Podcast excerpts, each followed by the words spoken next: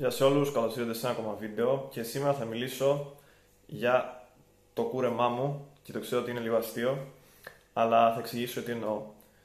Πολλοί από, από εμά, από εσά, είμαστε σε μια κατάσταση που λέμε αναρωτιόμαστε συνέχεια πόσο εξωτερικά εντάξει είμαστε και πόσο ας πούμε επηρεάζει η εμφάνισή μας το, τον τρόπο που θα λειτουργούμε στην κοινωνία για τον τρόπο που οι υπόλοιποι μας βλέπουν.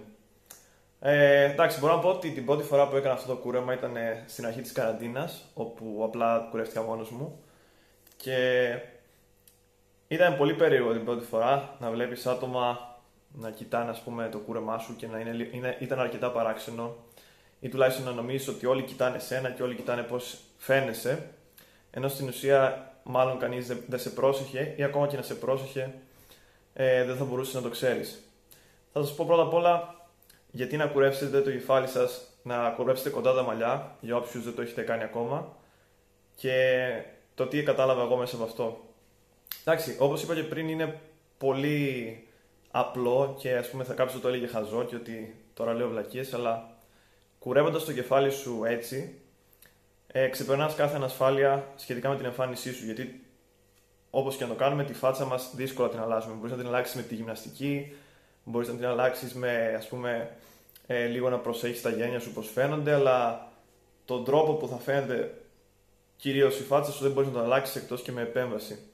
Οπότε θέλω να σας πω ότι για όσους έχετε ανασφάλειες για το πώς δείχνετε ή μπορεί να κάνετε αστεία στον εαυτό σας ότι ο, ας πούμε, γιατί να με θέλει αυτή η κοπέλα, είμαι άσχημος και τέτοια, Θέλω να κάνετε αυτό το πείραμα. Θέλω να κουρευτείτε.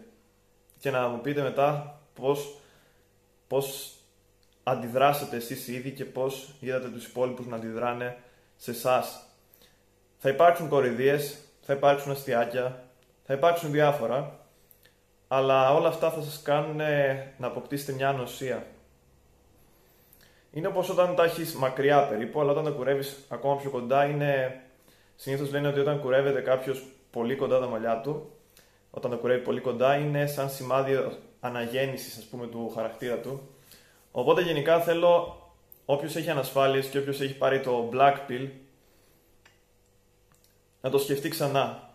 Να το σκεφτεί ξανά και να σκεφτεί λίγο, να αναθεωρήσει λίγο την άποψή του για το πώς η εμφάνισή του καθορίζει τα πάντα. Η εμφάνιση δεν καθορίζει τα πάντα. Άλλες φορές μπορεί να κάνει κάποια πράγματα στη ζωή πιο εύκολα, αλλά πιστεύω τουλάχιστον 98% των περιπτώσεων η εμφάνιση είναι κάτι το οποίο δεν θα καθορίσει το πώς θα είναι η ζωή σου και πόσο επιτυχημένος θα είσαι, ας πούμε, οικονομικά ή οπουδήποτε αλλού, αλλού στοχεύεις να είσαι επιτυχημένος. Θέλω να φτύσετε λοιπόν το Black Pill, να σταματήσετε πλέον να κατηγορείτε τους πάντες και όχι τον εαυτό σας για πράγματα και ειδικά να με ψημυρείτε και να απογοητεύεστε με την εμφάνισή σας και το πώς δείχνετε και να έχετε στάνταρ τα οποία έχουν βάλει άλλοι εσάς. Ναι, φτιάξτε το σώμα σου, περιποιήσου τον εαυτό σου, μην κυκλοφορείς σαν κανένας ζητιάνος, αλλά μην νοιάζει τόσο πολύ για την εμφάνισή σου και πραγματικά θέλω όποιος το κάνει αυτό ή όποιος έχει κουρευτεί ποτέ ε, τόσο κοντά ή και σε προηγούμενα βίντεο που ήταν λίγο πιο κοντά τα μαλλιά μου ακόμα, να πει άμα όντως ε, ένιωσε ας πούμε διαφορά στο πώς αντιλαμβάνει τον εαυτό του.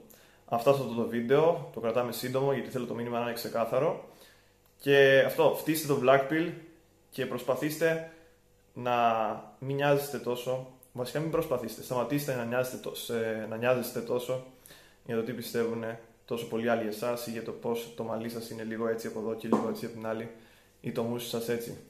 Εντάξει, λοιπόν, αυτά σε αυτό το βίντεο. Μέχρι την επόμενη φορά να είστε όλοι καλά και καλό Κυριακάτικο βράδυ.